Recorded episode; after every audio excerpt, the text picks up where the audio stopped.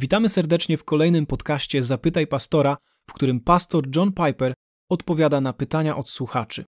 Nasze dzisiejsze pytanie dotyczy rozwodu. Pastorze, jaką nadzieję zaoferowałbyś żonie lub mężowi, którzy są rozczarowani swoim współmałżonkiem, sfrustrowani swoim małżeństwem i obecnie rozważają rozwód jako ucieczkę od tych frustracji? Pierwsze, co przychodzi mi na myśl, to że w małżeństwie i rodzicielstwie doświadcza się więcej bólu niż gdziekolwiek indziej na świecie. To jest koszt miłości zawieranej i utrzymywanej w przymierzu. Bycie w tego rodzaju relacji kosztowało Jezusa życie. Dlatego nigdy nie lekceważę tego rodzaju bólu, którego można doświadczyć w rodzicielstwie lub w związku małżeńskim. I pierwszą rzeczą, jaką bym powiedział do tej kobiety, jest to, że droga do nadziei nie prowadzi przez rozwód. Bóg może uratować grzeszników od katastrofy rozwodu, ale On ostrzega: Nie trwajmy w grzechu, aby łaska obfitowała. Rzymian 6:1.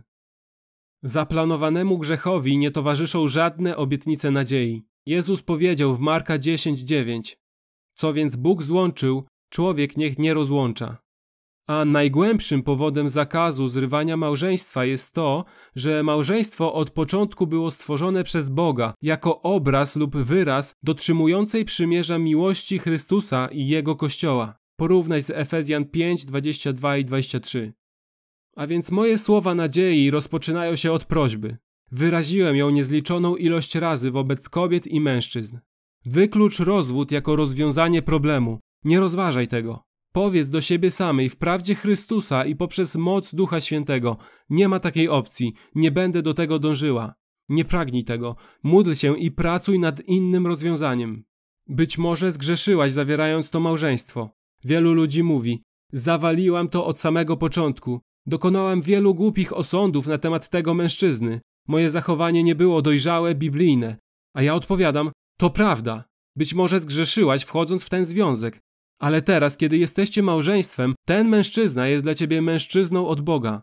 To jest niesamowita prawda. Bóg wybrał go dla ciebie. Tak, właśnie on, niezależnie od tego, jak bardzo pragniesz, abyś mogła zrobić to wszystko jeszcze raz.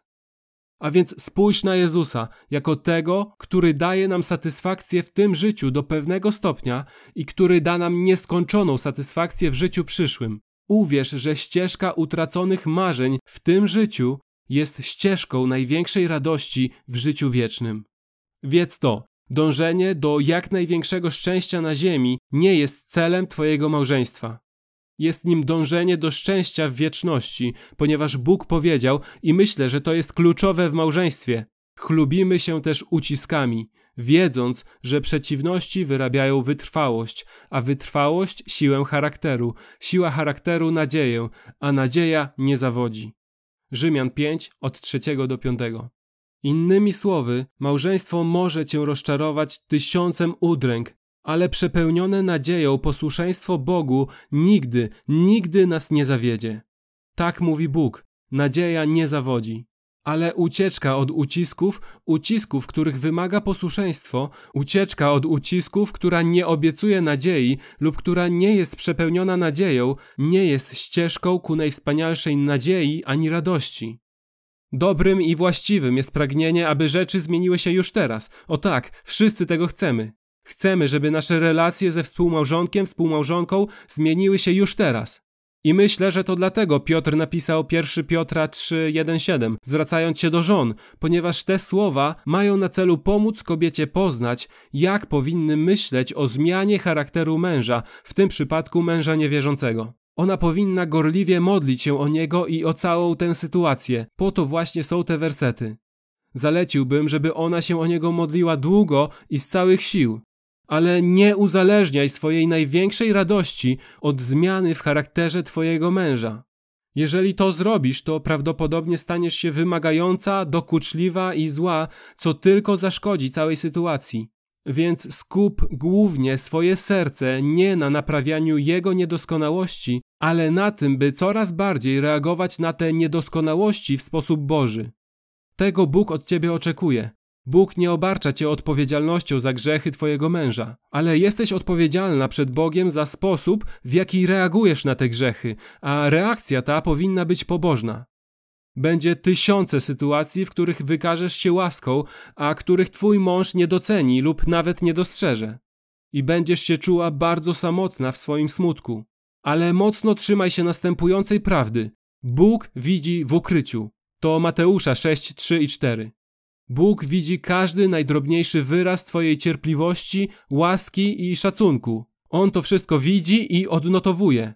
Twoje ciche smutki nigdy się nie zmarnują. W dzień ostateczny i być może w tym życiu zostaniesz wynagrodzona bardziej niż jesteś to sobie w stanie wyobrazić. Mijają lata i Bóg może dokonać cudu w tym mężczyźnie i twoje życie może się zakończyć w taki sposób, o którym nigdy nie marzyłaś. Pozwólcie, że zakończę pewną ilustracją. W około 30 roku mojej służby pewnej niedzieli podeszła do mnie kobieta. Pamiętam to tak wyraźnie. To było na naszym południowym kampusie. Przypomniała mi, że kiedy 20 lat temu zamierzała zostawić męża, przyszła do mnie i ja ją błagałem, nie rób tego. Ona podała mi wszystkie powody, dlaczego chce to zrobić. On był obojętny, nieczuły, cały czas podróżował, na nic nie zwracał uwagi, nie zajmował się dziećmi. Każdy powód, który pokazywał, że on był po prostu nieobecny.